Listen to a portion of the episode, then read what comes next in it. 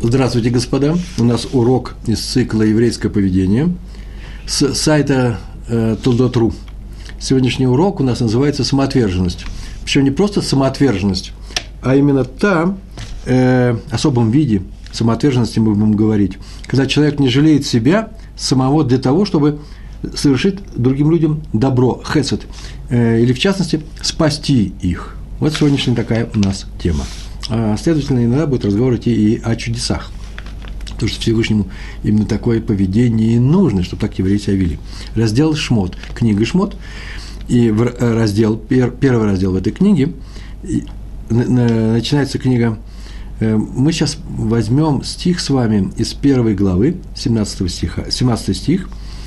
После того, как фараон издал приказ топить в реке всех еврейских мальчиков, младенцев, то повитухи, а ими были мать и сестра будущего спасителя евреев Моше, а он тоже попал под эту казнь, мне знаете, нашего учителя, да, Рабейну, то написано про этих повитух, что был издан этот приказ, но повитухи боялись Всевышнего, то есть они не могли исполнить такой жуткий приказ, какой бы он ни был жестоким по отношению даже к исполнителям, они не могли его сделать, они боялись Всевышнего и не делали то, что приказал им фараон, и оставляли детей в живых. Написано «Витхаену» давали жить, оживляли вообще на самом деле, нужно переводить, или помогали выжить. Посмотрите, по-разному можно перевести, называется «Вейтхаен», а слово «хай» – «живой». Сказали мудрецы в трактате «Сота», 11 лист, 2 стих этого листа.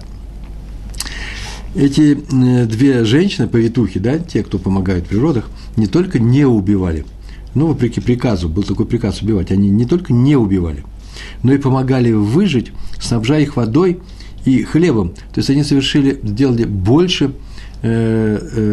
чем вообще-то требовалось.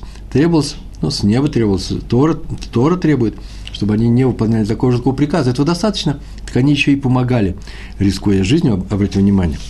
И Мидраш говорит, это запись у Торы, да, Агадот, сказание, комментарий на письменную Тору. Почему стих, который мы сейчас только прочитали, в 1 главе 17 стих книги «Шмот», стих говорит, что оставляли в живых? Ведь и так написано, что не убивали. Они не убивали, оставляли детей в живых, потому что сделали больше, чем требовалось. Вот то, что фраза, которую я сейчас сказал, это, оказывается, мы берем из Мидраша, Мидраш Рабана Шмот, 1 глава, раздел 15. Потому что делали больше, чем требовалось, ухаживали за ними, за детьми, помогали. Были среди этих матерей, рассказывает нам Мидраш, бедные женщины, бедные в смысле не было у них ни хлеба, не было еды, и эти повитухи собирали по богатым домам, брали у тех богатых и женщин, которые не помогали, плату якобы за помощь в родах, и несли этот хлеб и воду этим бедным матерям, чтобы они выхаживали своих детей. Это называется «оживляли».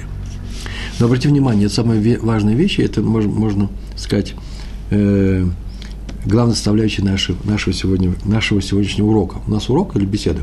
Вот всего этого нашего. Какая составляющая? А то, что они рисковали собой. Они помогали и рисковали собой.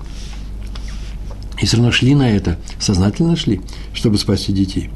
Талмуд в Соте, в трактате Сота, о котором сейчас только говорили, говорит, что имя одной было Пуа.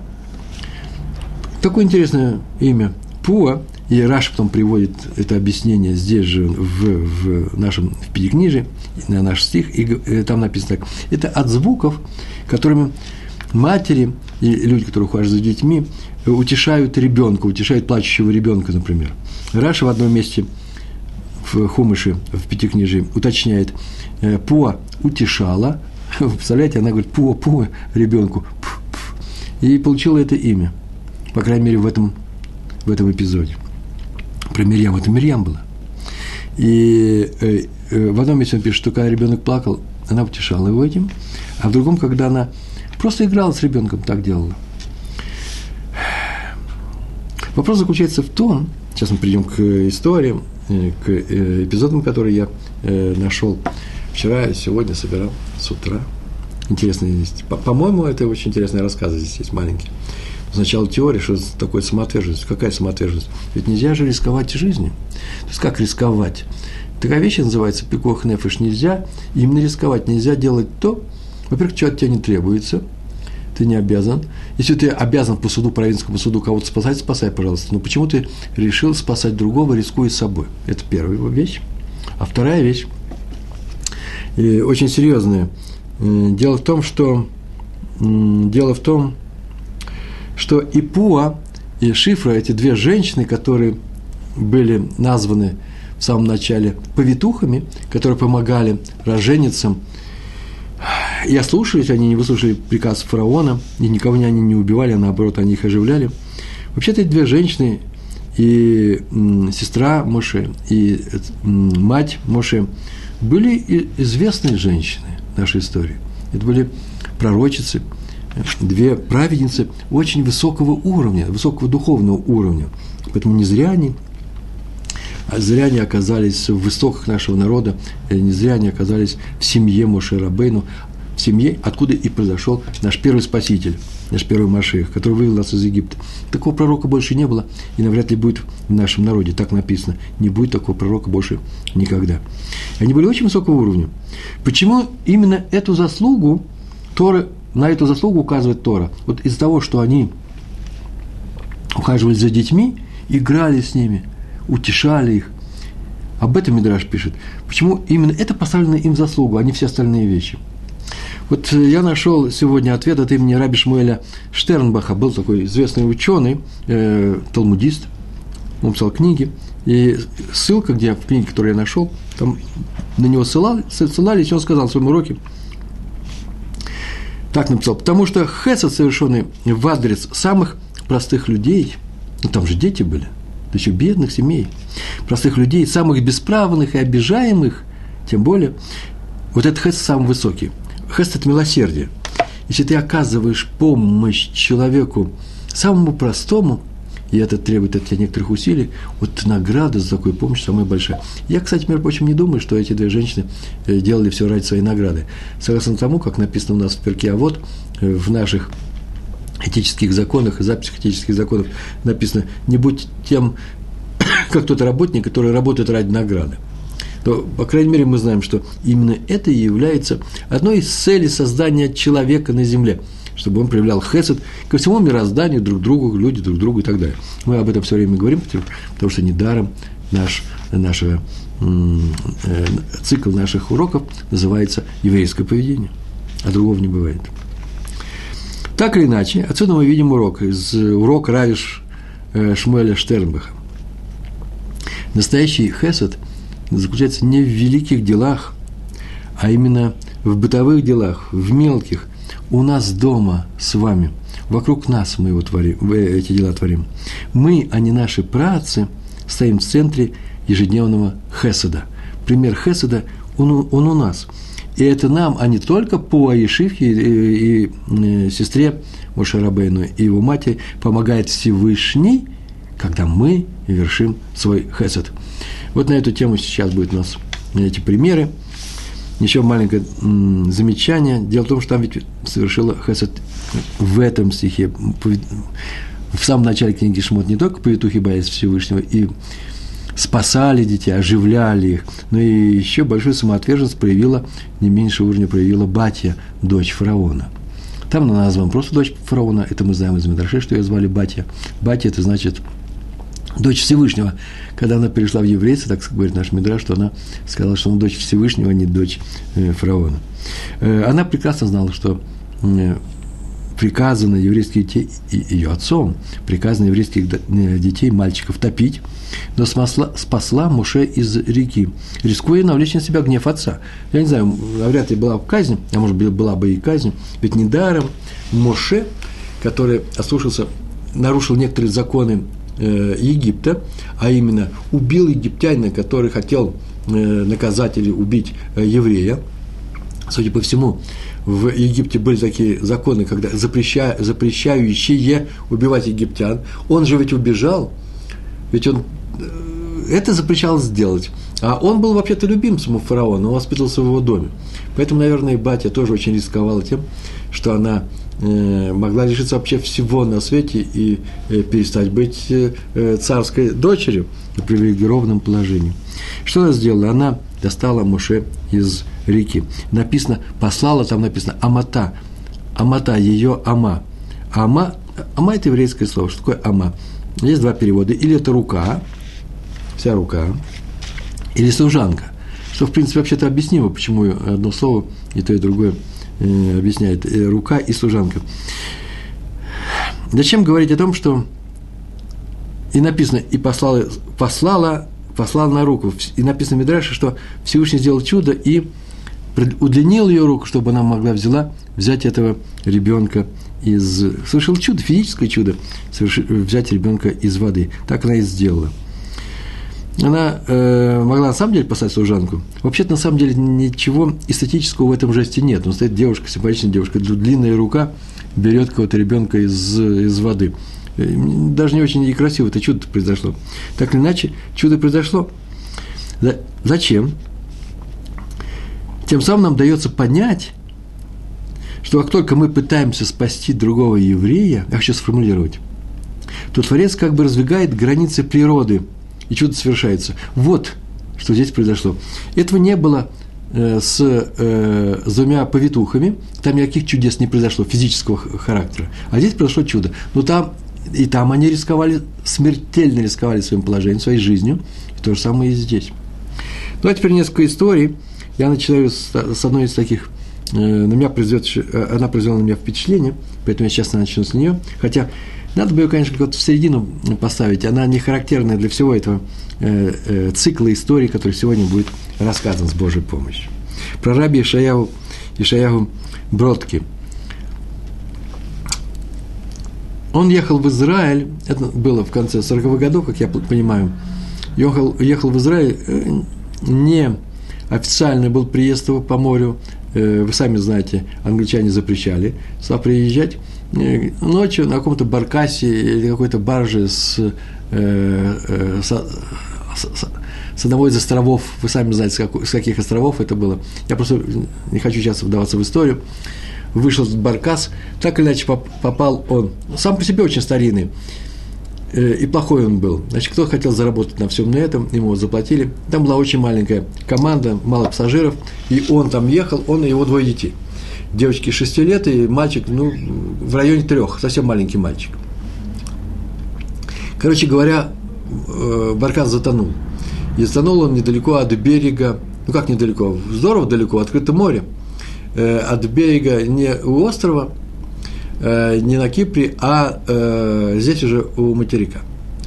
Как, я так полагаю, что это в районе Сирии, Ливана. Может, уже у наших берегов. Так или иначе, он плыл один. Он остался один и двое детей. Больше никого не было. Он человек, которому исполнилось чуть больше 30 лет. Никогда не был спортсменом. Он был аврех, он учил Тору. Ну, физически нормальный такой человек. Двое детей. И он их держал. Написано, вообще посадил их на спину. В другой книжке написано, что одного посадил на шею, а другую девочку держал в руках. Так или иначе, он как-то плыл с ними. И вот он в какой-то момент, так было написано, почувствовал, что он больше не может. Все, не может, у него нет рук держать их. И одного ребенка придется, наверное, отпустить. И он девочке объясняет, что такова Аллаха, такой закон, и деваться некуда, и сейчас он с ней прощается.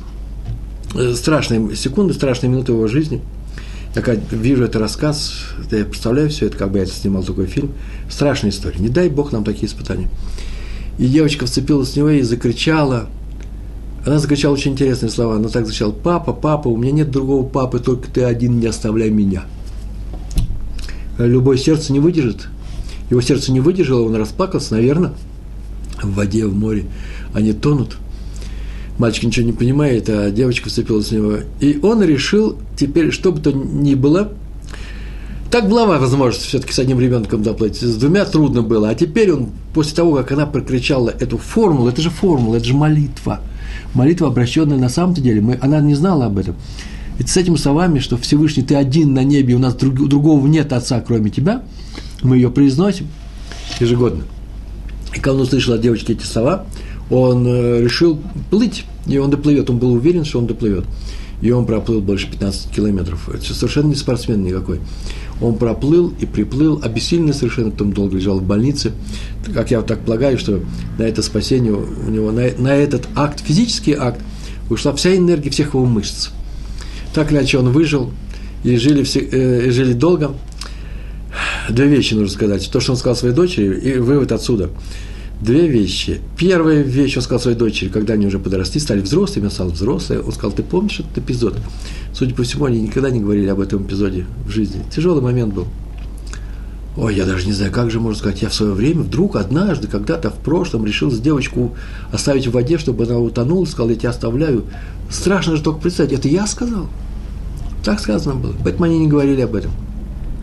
И он сказал: ты помнишь, дочь, этот момент? Я сказал: очень помню, прекрасно, вообще каждую секунду этого эпизода я помню, и все слова, и что ты мне сказал, что я сказал, и что дальше получилось. Все помню прекрасно. А для чего он это и говорит?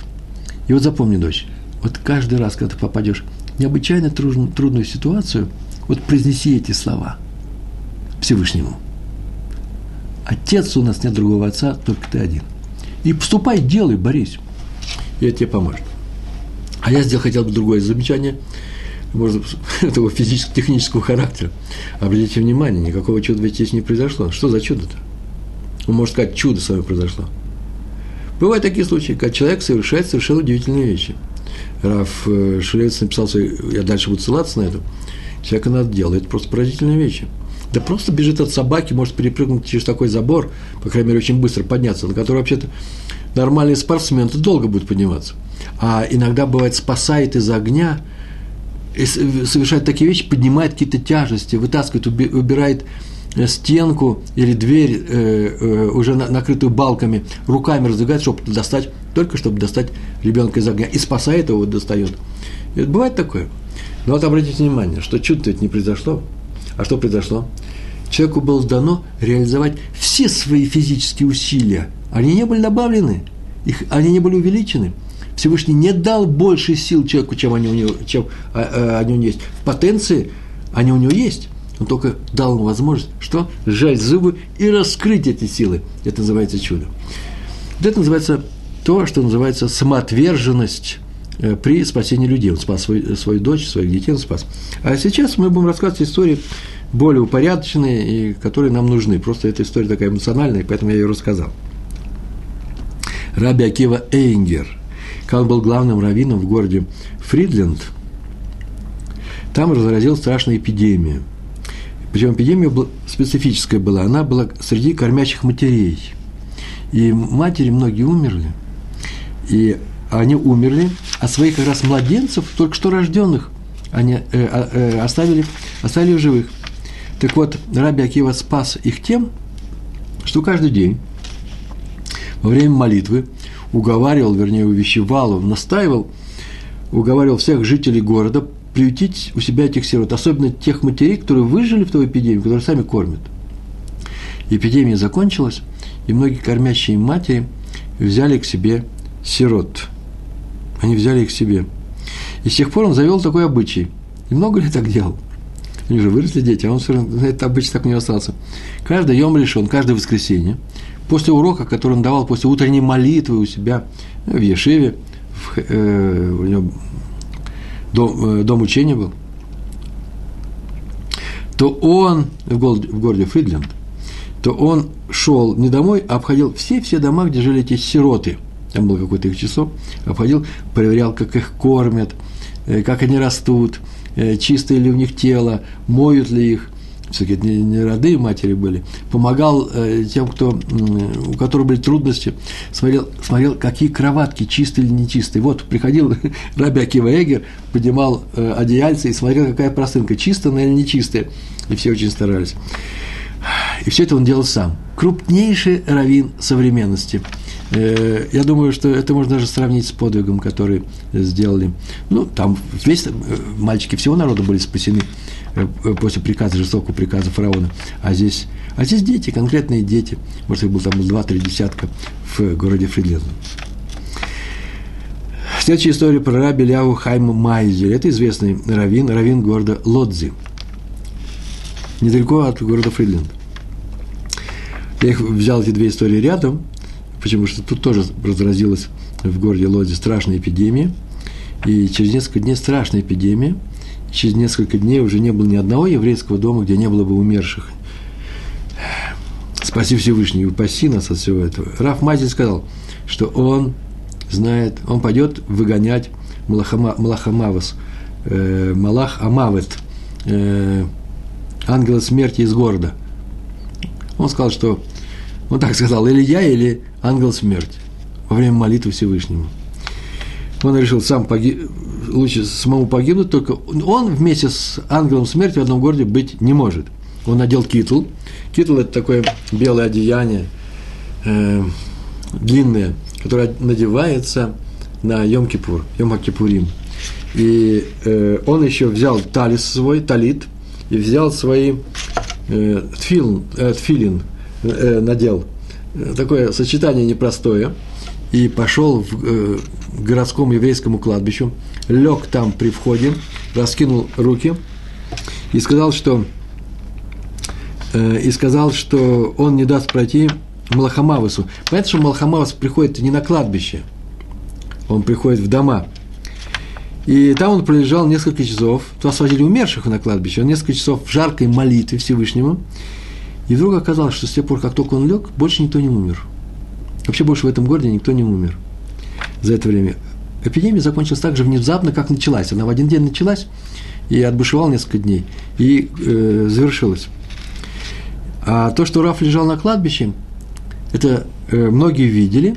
А то, что эпидемия кончилась, почему? Потому что рядом стояла Хевра Кадиша. Это называется бригада, похоронная бригада. Она одна на весь город. Так всегда в любой еврейской общине, при любом еврейском кладбище есть, называется Хевра Кадиша. Святое товарищество, так это называется, которое занимается похоронами. И они стояли, ждали, когда он встанет с молитвы, и сказали, что вообще нас больше никуда не вызывают. И с тех пор в городе Лодзе, всяк говорили, вот как у нас был, или как у нас есть, в его время так говорили, раввин, такой святой раввин, которого испугался сам ангел смерти. Это называется самопожертвование. Мне, извините, самопожертвование молитвы, он вроде бы ничего особенного не делал, его никто не собирался брать. И нет, он пошел, так он сказал Всевышнему, или я, или Малахамавас. Он рисковал, очень рисковал, и он победил. А теперь ближе к нашим дням погром в Хевроне. Он произошел в субботу, 18 числа месяца Ав 1929 года. И тогда погибли от рук арабов около 70 евреев. Среди них 25 студентов Ешивы Хеврон. История очень простая. Все евреи попрятались по домам. Во время погромов также и поступали. А куда деваться? Закрыли двери. Это же тоже непростая вещь. У арабов есть какое-то, наверное, самоуправление, которое не разрешало эти вещи делать, по крайней мере, официально. И поэтому нужно делать было быстро. Погром делается быстро. Иначе придут, как в России это были русские солдаты, да, но вдруг такая команда поймает, еще что-то будет делать. Это же грабеж и убийство. И полиция нагрянет. Другое дело, что мы привыкли к тому, что полиция и армия поощряли все это. Я не думаю, чтобы это было совсем поощрение. Так иначе, все нужно было сделать быстро, поэтому можно было пересидеть в подвалах еще где-то. Это не немцы. От немцев не спасешься. А тут можно было спастись, я так полагаю. Они закрыли двери, окна, забаррикадировались. Рав Иуда Лейб Хасман, крупнейший раввин тех времен, он же был немолодой, он стоял у окна на втором этаже и видел, как по улице бежит молодой еврей, за ним толпа вот этих вот арабов. И он бросился сверху открывать дверь, сейчас он прибежит мимо. И все домашние закричали, добрые домашние, ну, вы же понимаете, да, что это такое открыть дверь арабам, что это очень опасно, арабы могут ворваться в их дом. Но он притворился глухим, вообще ничего не слышит, и открыл дверь. Тут же вбежал тот еврей. И дверь закрыли моментально, все засовы. И на удивление совершилось чудо, а именно, все видели. В эти щелочки там с верхнего этажа арабы не поняли, куда скрылся еврей, побегали, попрыгали и побежали в другое место, в другой мимо побежали. А он только принес такую фразу. Рав Хасман, он так сказал. Написано в Куэлет, в книге Куэлет, Экклезиаст, спасибо, 8 глава, 5 стих, там так сказано. «Исполняющий заповедь никогда не узнает зла. Шумер митсва лоеда давар ра». Поэтому, если мы делаем хорошие вещи, плохого не будет нам. Понимаете, мы же знаем, что всякое же бывает. Бывает, что делает человек хорошую вещь, а с ним бывает плохое. Получается иногда, что такое, самоотверженность. Ведь человек же не идет, говорит, ой, самого плохого не случится. Такого уровня праведности уже мало где, я даже не слышал, только в древности, только у древних наших ученых, праведников. Как так можно сделать? Сейчас со мной ничего не случится. Хоть Тора обещает, что ничего не случится, но это зависит от тебя, если ты уверен, что ничего не случится. А ведь на самом-то деле здесь очень интересный элемент есть – сознание. Так вот, даже если случится, я все равно это сделаю. О, вот такому Всевышний помогает. Как помог дочери фараона и как помог сестре и матери Моше. Даже если что-то случится, мы все равно будем это делать. Это и называется самоотверженность. Если я знаю, что ничего не случится, если никакой самоотверженности нет, мне будет дана награда за эту заповедь, но не будет дана награда за самоотверженность. А уж чудо, я не знаю, произойдет ли. Еще одно, два слова нужно сказать про Мирьям Пуа, да, и ее мать, которые спасали еврейских детей. Кстати, между прочим, почему они так поступали? Не только не убивали, как мы сейчас только говорили, но еще и доставали еду, пищу, и воду, питье. В частности, они так поступали из-за того, сегодня это я почитал в книжке, находясь в городе Бракфельд, это рядом с Кириат-Сефер, прямо вот эту книжку я читал, в ожидании, неважно, я там сидел, и у меня было время, полчаса, я вот этот кусочек там записал, запомнил, потом записал дома. Они знали, что если они сейчас откажутся от этой функции спасения еврейских детей, придут другие девушки, дети, женщины какие-то, кто-то, кто придет быть повитухами, и если приказ остался топить еврейских младенцев, мальчиков, и они выполнят, не дай бог, так поэтому, чтобы другим не подводить их, они держались. Потому что это очень интересное правило. Я делаю не потому, что я хочу это сделать, тоже хорошая вещь, но еще я боюсь, что больше некого, я последний. Больше никого нет. Это написал, называется максимальная ответственность. Это называется, написал Хофиц Хаим. А вот еще интересная вещь, написана у него же. Спасенный ребенок, которого спасли батя, да, достала его из воды, назвали Моше. Это был еврей, мы знаем, что Моше. Я объяснила, почему она его так назвали? Потому что спасла она его из воды. Якобы по-египетски спасение из воды называется Моше. Так в самой Торе написано. А в Мидраше рассказано. Вообще-то, на самом деле, у него было 10 имен. И осталось только одно. И мы пользуемся только одним. Каким? Да еще египетским, да еще, который сказал батя. Осталось только то имя, в котором зафиксирован самоотверженный подвиг дочери фараона. Вот. Так написано было в книге Хофицхайма. Это, вообще-то, говорится никому другому, как нам. Чтобы научиться, смотрите, спасение еврея всегда будет сопровождаться чудом, если спаситель жертвует собой. Вот эту мысль я уже от себя рассказал, а теперь из книжки. И то же самое написано у Рава Шмулевица. И в самом деле, у каждого, так он написал, у каждого человека есть физические силы. Мышцы, суставы, какая-то энергетика, энергия, ну, физическая энергия, не биополе, вообще надо... С человеческой физической точки зрения, он обладает силой. А чудо в деле спасения приходит не со стороны, не откуда, а за счет вот этих сил. Рука у него вытянулась. Ведь можно было бы что сделать? И взяли, подлетели какие-то голуби, вороны, которые кормили Илияву, на вид, да? Они кормили пророка Илияву, они что-то делают. Вот взяли бы с двух концов 4 ворона и принесли эту колыбельку. Или вдруг, я не знаю, что, ангел спустился, или вдруг он, о, очень хорошо, я сейчас придумал, замечательный случай, прямо сейчас придумал. Вдруг колыбелька остановилась, ковчег этот, течение идет дальше, она стоит, все смотрят, какое чудо, и вдруг колыбелька двинулась в сторону дочери фараона, она протягивает руки, хороший кадр, нет? Сентиментальный. Ой, ужасно пошловатый какой-то. Какой кошмар. И она прям принимает. В тяжок эта колыбелька поднимается прям в руки. И она счастливо улыбается нам с экрана. Ну, индийский сериал какой-то идет. Не, руку протянула, рука удлинилась. Никакой эстетики во всем этом нет. Делай своими силами. Хотя Всевышний умеет поступать и вне физическими, не через физические силы, да? И море растопится, и лягушки попадают с ним, все может быть. Но ты, если хочешь спасти еврея, чудо произойдет. Какое чудо? Чудо тебе, с твоим физическим силам. Тогда ты начни, протяни руку. Ну, Рав Шмулец приводит аналогичные примеры Мы говорили уже, вот здесь нужно было сказать, во время спасения пожаров и так далее, и так далее. Один из самых ярких примеров безответного служения евреям мы находим, знаете, был такой не персонаж, главный раввин города Варшавы, Раби Дов Майзлиш. Он был очень уважаемый человек, его любили, и польские власти к нему очень хорошо относились.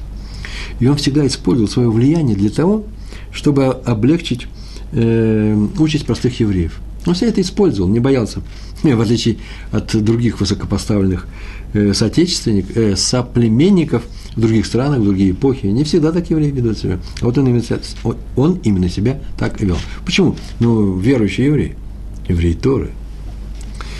Но у него было множество врагов, противников, ненавистников среди поляков. Они вечно до него доносили. И он пришел через множество проверок разных, даже арестов, и вообще очень опасных моментов, когда на волоске висела собственная жизнь, свобода. Он всегда говорил, что этому качеству он научился у кого? У Моше Рабейну, у нашего учителя Моше, пророка Моше. Тот, сознавая опасность для себя, прекрасно знал, чем он рискует, заступился за одного еврея. Помните, да, когда он увидал, что его хочет убить египтянин, и он того египтянина убил. Об этом донесли фараону, говорят, даже евреи свои донесли. Он вообще-то мог догадаться, он мог знал бы, наверное, о том, что донесут. И спросили, ну что, теперь пойдешь защищать, спасать этого еврея? Я боюсь, что он пошел бы спасать этого еврея. У меня есть доказательства. Ну, просто не на сегодняшнем уроке. Я об этом написал несколько раз на своем блоге на Тудотру, на сайте Тудотру. Донесли фараону, его должны были арестовать, казнить, скорее всего, и он был вынужден бежать из Египта. В те времена вообще высокопоставленный человек, вдруг бежать и вообще стать пастухом. Так он потерял привилегированное свое положение, а ведь мог же поступить иначе. Так нет, не мог он поступить иначе, ибо его положение не было его целью, его статус, социальный статус не был его целью. Ну, средством, может быть, он его использовал, которое он использовал для чего? Для спасения и помощи своим братьям. И еще, уже будучи в изгнании, он увидел, как пастухи обижают беззащитных дочерей Ятро. У Ятро было несколько дочерей, они его обижали, и он заступился за ними, подвергая уж точно свою жизнь опасности. Он был один, и это был не Моше Рабейну, это был не Яков Авину, да, который мог справиться со многими. Он тоже был физически сильный, но об этом не написано, какой был физически сильный. И те просто уступили, увидали, что, не знаю, чудо это или не чудо, когда противники отступают.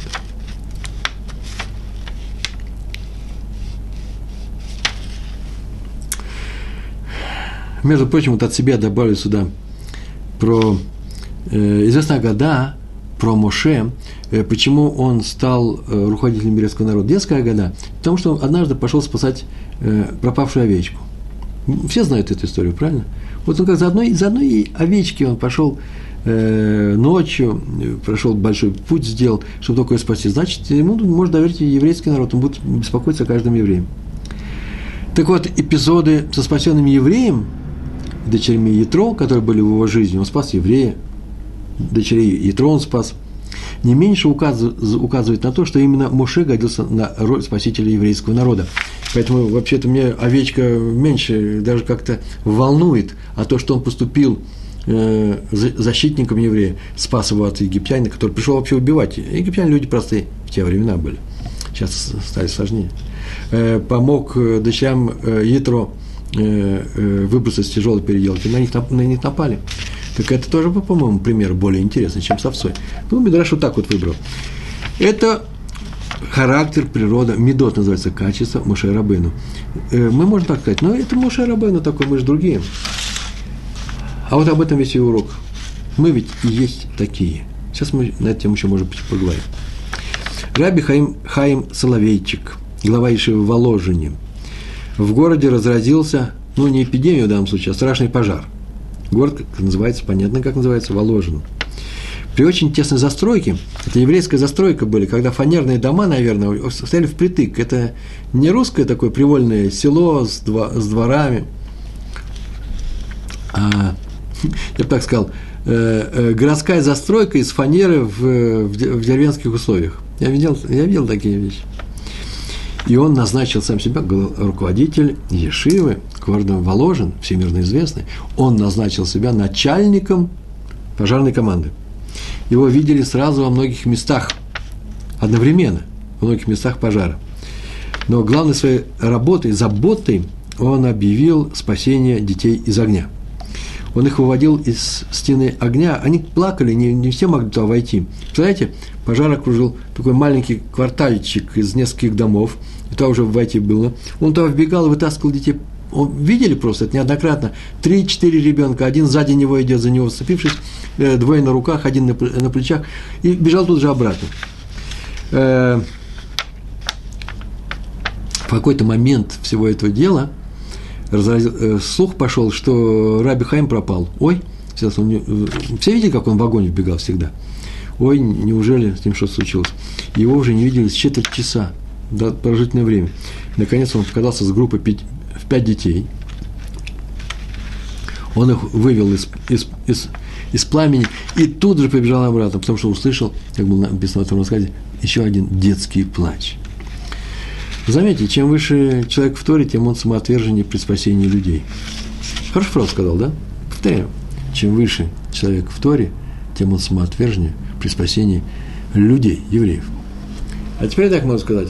Тот, кто самоотверженно поступает, спасая других людей, тому дается возможность подняться и в Торе. Но это не очевидный вывод, кстати. Это не сегодняшняя тема. Что нужно делать для того, чтобы подняться в Торе, да? Дальше следующий рассказ про Рава Лезера Пальчинского. Это был известный ученик Хазон Иша. И он рассказывал про своего учителя такой случай. Был жуткий погром, это было еще в Европе, и евреи закрылись в своих домах. Хазон Иш, который случайно оказался не в своем районе, а в другом районе города, где и шел, собственно, погром, через окно увидел, что во двор вбежал один еврей. Он тоже схватил палку свою, у него палка была, выбежал наружу и с трудом, ну вообще с трудом, все равно отбил у погромщиков этого юношу. И уже они хотели бежать обратно, и вдруг видят, что дверь за ними закрыта. Кто-то, испугавшись, закрыл за ними дверь. Он-то остановился. Представляете, погром идет. И как закричит: тот, кто это сделал, не еврей. И дверь ему тут же открыли. Может, другие люди. Может быть, сам человек испугался. Его боялись все. И погромщики, и те евреи, которые были слабые сердцем. Между прочим, может, этот случай научил того человека, который закрыл, что так нельзя поступать. Но вот смотрите, Хазон Иш рисковал своей жизнью. Он даже не подумал, не остановился ни на секунду, побежал отбивать у погромщиков молодого человека. Еще одна история. У нас сейчас совсем немножко истории осталось, и еще немножко теории. Раби Мортке Швадрон. Это не Раби Шлома Швадрон, известный иерусалимский рав.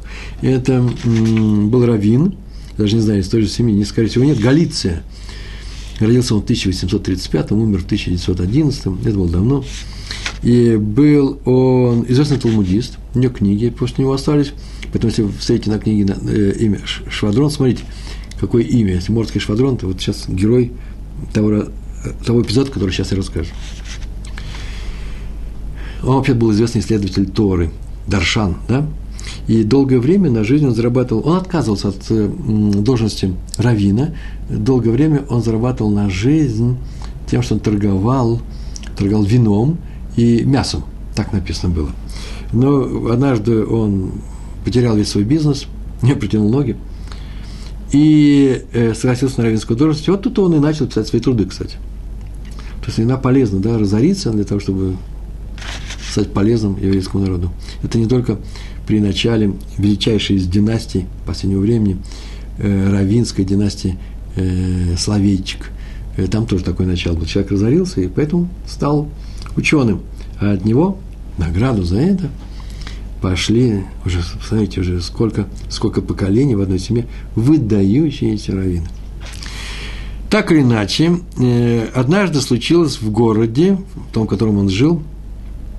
Вы знаете, я просто не мог разобрать, и как перевести этот город с иврита на русский язык. Там гласных не было, а у меня не было времени сегодня. Я оказался с этой книжкой на остановке автобусной. Так или иначе, там была большая тяжба, судебная тяжба между еврейскими торговцами, как я полагаю, мясом, и нееврейскими. Речь шла о выплате налога.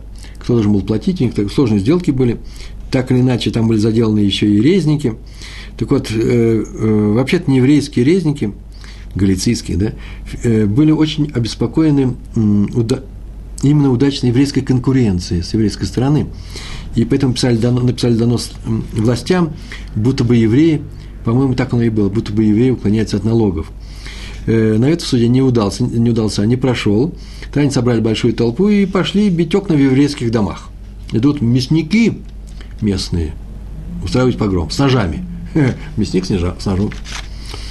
Тут разнесся слух по этому местечку, что не евреи схватили еврейского шохита, резника, самого главного резника. Он фигурировал как самый главный их обидчик. И собрались его линчевать. Ну, как другое слово не могу сказать, решили его убить. Раби Мортке Швадрон, зацаль, надел свой субботний костюм, длинные капоты, гартл, штраймл. Нормальные слова все говорю, да? Все понятно? Штраймл – такая большая меховая шапка, красивая. Взял трость красивую и пошел на главную площадь городка, где погромщики уже возводили виселицу, что они там, не гильотину уже, да? Виселицу. Его жена заплакала, рабанит, Ребица заплакал, сказал, что ты оставляешь детей сиротами, не ходи никуда. Но он сказал, известная присказка, известная поговорка еврейская, в Талмуде написано. Он так сказал, немножко видоизменив. Кто знает, чья кровь краснее, моя или нашего резника? Кто более нужен Всевышнему? Поэтому идем его спасать. И вот он вышел, площадь бушует, шумят, бьют человека, не убивают, чем сейчас они собираются его казнить, убить определенным образом, а не просто от ударов. И вот он появился вдруг, и все затихло. Выходит высокий, строгий старик, очень старый, статный, с развивающейся белой бородой, большой. И страх объял всех бандитов. Они стояли, не шелохнувшись, не могли сойти с места. На площади не было слышно ни звука. Только что был шум, плач, крики, разбой. Тут вдруг весь город замолчал. Он строго прошел вдоль всех их рядов. Они стали рядами. Прошел. Посмотрел многим в лицо, посмотрел. И вдруг главный зачинщик, я бы сказал, нееврейский резник, кто там у них был, зачинщик всего этого дела, закричал, заплакал, упал на колени и, плача, начал просить прощения, больше не будем.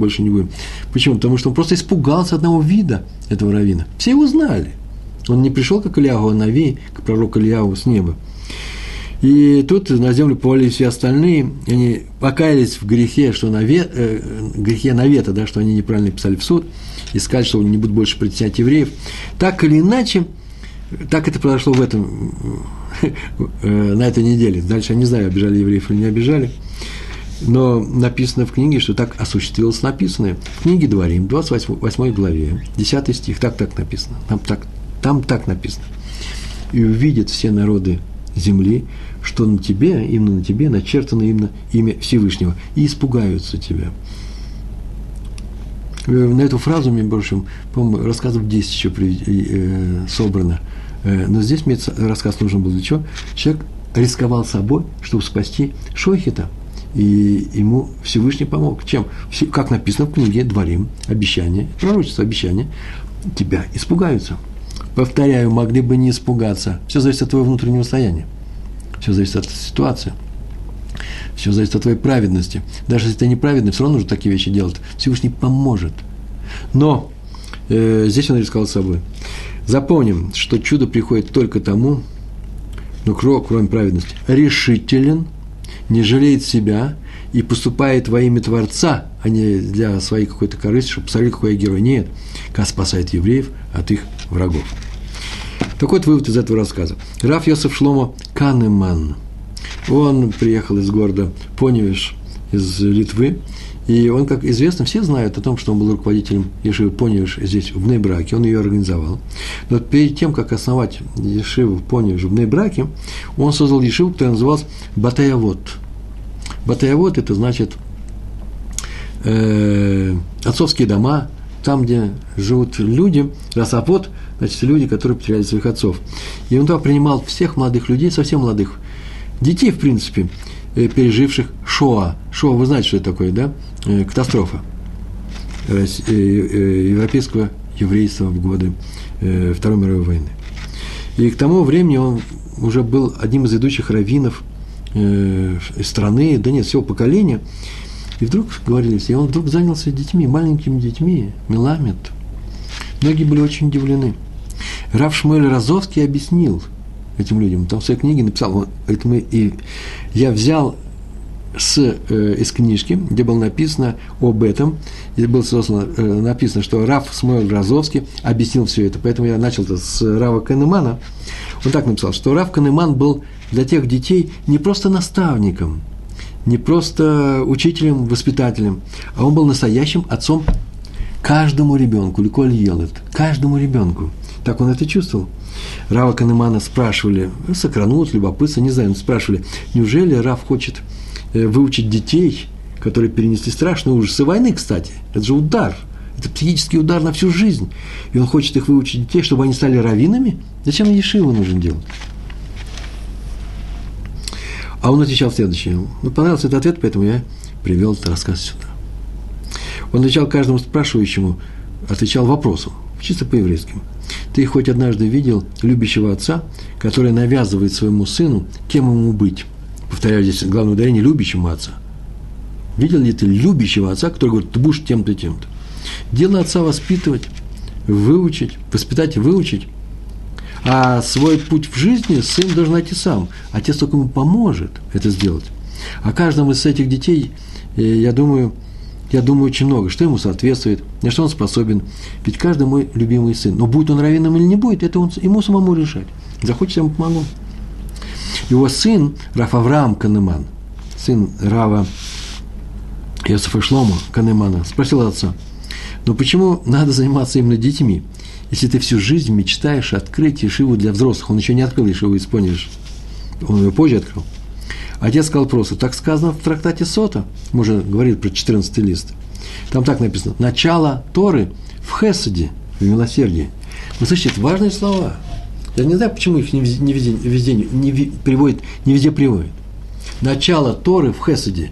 Если нет Хесада, нет Торы и не будет Торы. А выводов отсюда много можно, очень интересных, очень важных, много можно вывести. Наш вывод будет такой. Начало Торы в Хесаде, милосердие, а значит, любое праведное начинание надо делать, надо начать любую вещь, надо делать с Хесада. Я начал с ешивы для детей, потерявших на войне родителей. Вы знаете, получается, что для того, чтобы сделать ешиву Поневеж, сначала он решил строить Хесед. Фундамент для этого замечательного дела. Какой хесед? Он построил ешиву для детей, которые спаслись от катастрофы.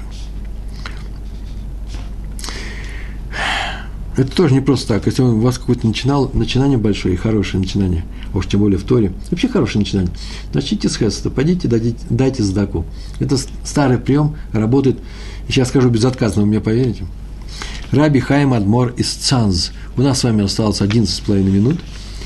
Правильно я, да? Чуть больше. Раби Хаим Адмор из Цанз. Цанзовские хасиды. К нему однажды пришел бедняк. История хасидская, при этом очень простая. История хасидская вся очень простая. Пришел бедняк, пожаловался на свою жизнь. И в частности, он сказал, что показывает он свою обувь. Совершенно разбитые сапоги, не знаю, ботинки, в чем там обувь. Показывает, говорит, что вот у него вообще даже нет денег купить. Вот зима, а он ходит в такой обуви, страшной.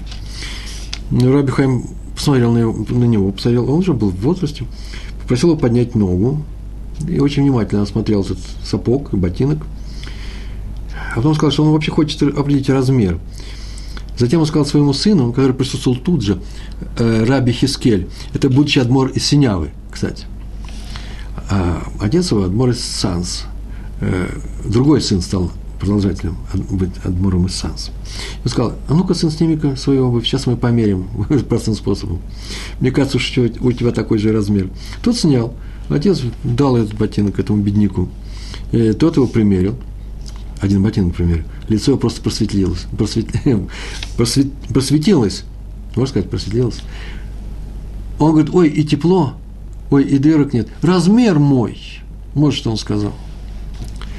Он всю жизнь мечтает именно о таких ботинках или сапогах. Тут же отец сказал, своему сыну сказал отец: «О, слава Всевышнему, мой сын, в твои руки пришла сейчас великая заповедь. Радуйся». Снимай свою обувь, отдавай этому еврею. Тот с удовольствием отдал, тут же, во-первых, заповедь почитания отца он сделал, и заповедь цдаки он сделал. Просто все замечательно. Кроме одного, теперь у него ботинок нет. Бедняк взял второй ботинок, тоже надел на себя, и они остались на бедняке. И он собрался уходить и ушел, но нельзя же было сыну Адмора из Цанз идти босым. Еврейский закон запрещает. Надо надевать обувь. Разутым нельзя ходить. То есть ничего страшного не будет, если вы пройдете, но знаете, что есть такое указание, что мы должны ходить одетыми, голым нельзя ходить, и обутыми. И он сказал своему сыну: «Послушай, тебе нельзя идти разутым, деваться некуда. Куда деваться? Вот моя кровать, ложись на нее». В той же комнате стояла кровать. И он лег. Отец приказал, он лег. Сияя, наверное, от того, что он слушает отца. Следующим посетителем раввина был богатый еврей из цанзовских хасидов. И он очень удивился. Он заходит к своему любимому ребе. Он сидит за столом. Сейчас он его будет принимать. Сейчас они будут вести научный разговор. О Торе разговор. А тут кровать стоит. И все знают, что это кровать ребе. И на нем лежит сын его. Днем, посреди дня, в разгаре дня.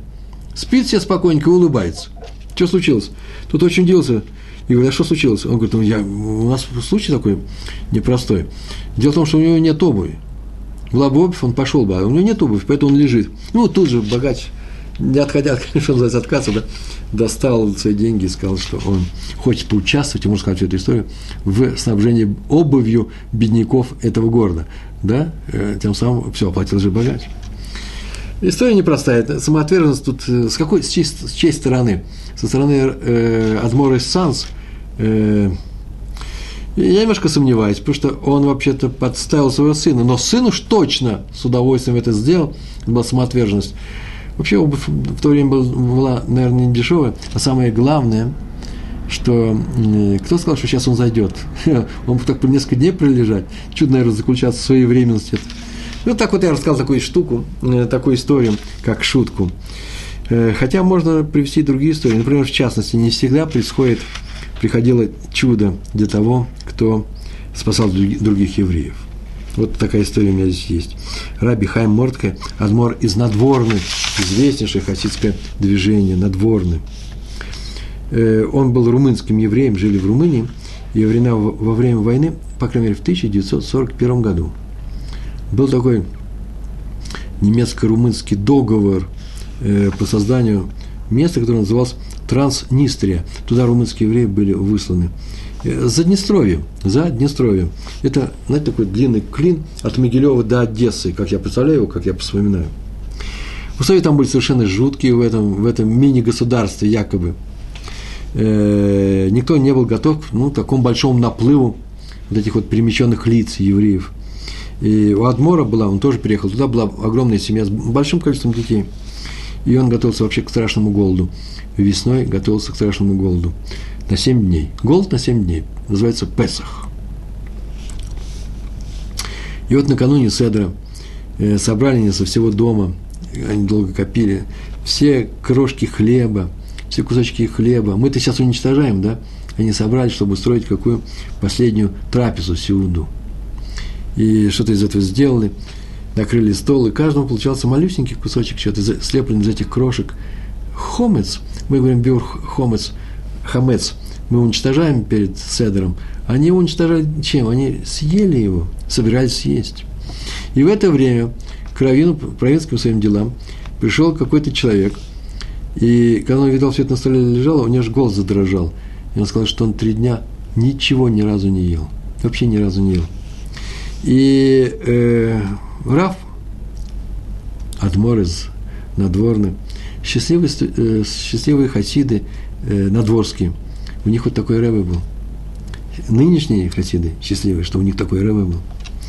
И он посвящался со своими детьми, и они все вместе, вся эта семья, решили отдать этому человеку, потому что они-то вчера ели, а он 3 дня не ел. И чудо, видите, никакого не произошло. Я даже не знаю, кто из них выжил, Так что не всегда человек, кто идет на спасение другого еврея, самоотверженность, в чем он заключается? Самоотверженность заключается в том, что он не знает, будет ли чудо или не будет.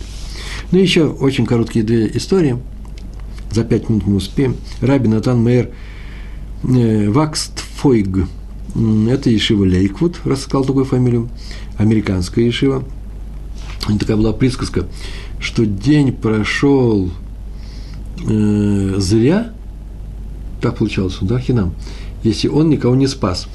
Не спас от беды, от безденежья, от проблем или от врагов. Вот каждый день, прям так говорил, я спасаю Мациль, спасаю евреев.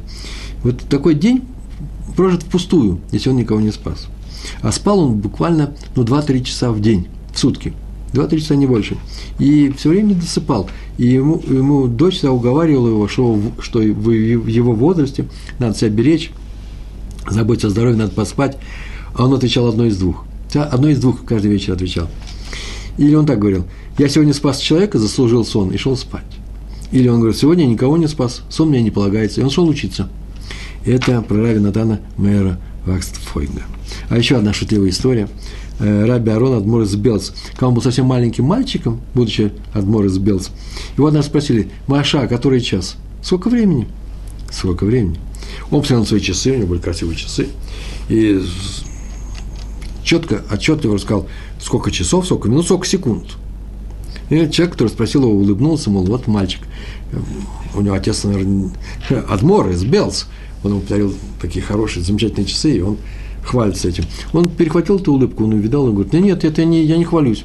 Просто мой отец сказал, отец вот Адмор из Белц в то время был, он так ему сказал, он учил сына так: делая хесед, всегда доводи его до конца, выполняя заповедь на максимум. Вот я тебе сказал всю заповедь до конца, я тебе хесед делаю, я с точностью до секунды, он назвал. И еще про Раби Шлома Лоренца, это точно наше последнее, осталось 4 минуты, Раби Шлом Лоренц, ученик Раби Лезера Минахами Шаха. Он рассказывал об учителе. И книга недавно вышла, на иврите известнейшая книга про Рава Лоренца. Сейчас там вышла в переводе на русский язык. Оказывается, а я и не знал до этого, для меня это оказывается, что Рав Шах был единственный из самых великих раввинов нашего времени. Он ни разу, единственным, кто ни разу не уезжал на летний отдых. У него не было каникул. Вся он находился в своей квартире в Бней-Браке, ни разу не побывал ни в одном санатории, пансионате, отеле. И меня тут спрашивают объяснить в двух словах мировоззренческую разницу между хасидизмом и литвакским направлением иудаизма. Спасибо. Литовским, наверное, да, литвакский – это не очень комплиментарно. В двух словах не объяснишь, разницы, мировоззренческой разницы нету. Это иудаизм. Ну, как-нибудь на эту тему поговорим. У меня есть статьи на эту тему. Как узнать Ленина? И он так говорил. Он никогда не уезжал из Бней-Брака. Он выезжал по делам. Он так говорил, что не может отлучиться на каникулы, если каждую секунду к нему может прийти, зайти люди за срочным советом, помощью, брахой. Это мы говорили, да, вот это вот и было настоящее самопожертвование в хеседе. Он не потому не отдыхал, что не хотел отдыхать, а потому что он не мог оставить других людей. Мы с вами сейчас заканчиваем наш урок. По-моему, вопросов там, кроме разницы между литовским направлением и хасидским, все остальное мы сегодня закрыли, все наши темы. Дело в том, что и хасидских мировоззрений много. Но есть некоторые составляющие, да, что такое хасиды. Вот хасиды всегда помогали друг другу. А литовцы тоже всегда помогали друг другу. Всегда спасали друг друга. Я заканчиваю свой урок и говорю общий вывод всего, что я здесь рассказал. Сейчас я соберусь. Мы вершим хесед в своей жизни. Физически, своими руками. Хесед – это хорошие дела по отношению к другим евреям. Мы их не обязаны делать, эти хорошие дела. Мы их делаем по велению своего сердца. Этот хесед нам по плечу, мы его можем сделать. Не только нашим праотцам, повторяю, Аврааму, Исааку, Якову и Исааку, Якову, а именно нам. И именно нам, сегодняшним вершителям хеседа, помогает Всевышний. Чудо у нас в руках. Стоит только самоотверженно броситься на помощь тому, кто попал в беду, и рука наша, рука помощи, она будет поддержана небом, она удлинится, и эта помощь свершится. Мы однажды говорили про чудо. Какое чудо? Спасение евреев. Помню, какое было чудо. Они попали в тяжелую ситуацию. Как они попали в тяжелую ситуацию? Потому что они сделали тшуву, исправление, и наступило... Они сделали тшуву, и пришло чудо. Это первое чудо. А второе чудо. Чудо с нами всегда, когда мы хотим помочь другому человеку, несмотря на то, что опасность, вообще-то, может быть, и ожидает нас, очень серьезная опасность. И когда мы это делаем, всегда чудо приходит. Почему? Потому что мы помогаем друг другу. Мы живем среди чуда, мы делаем чудеса. Мы, а не только наши праотцы. Вот на этом я хотел закончить. Большое вам спасибо, всего хорошего. Шалом, шалом.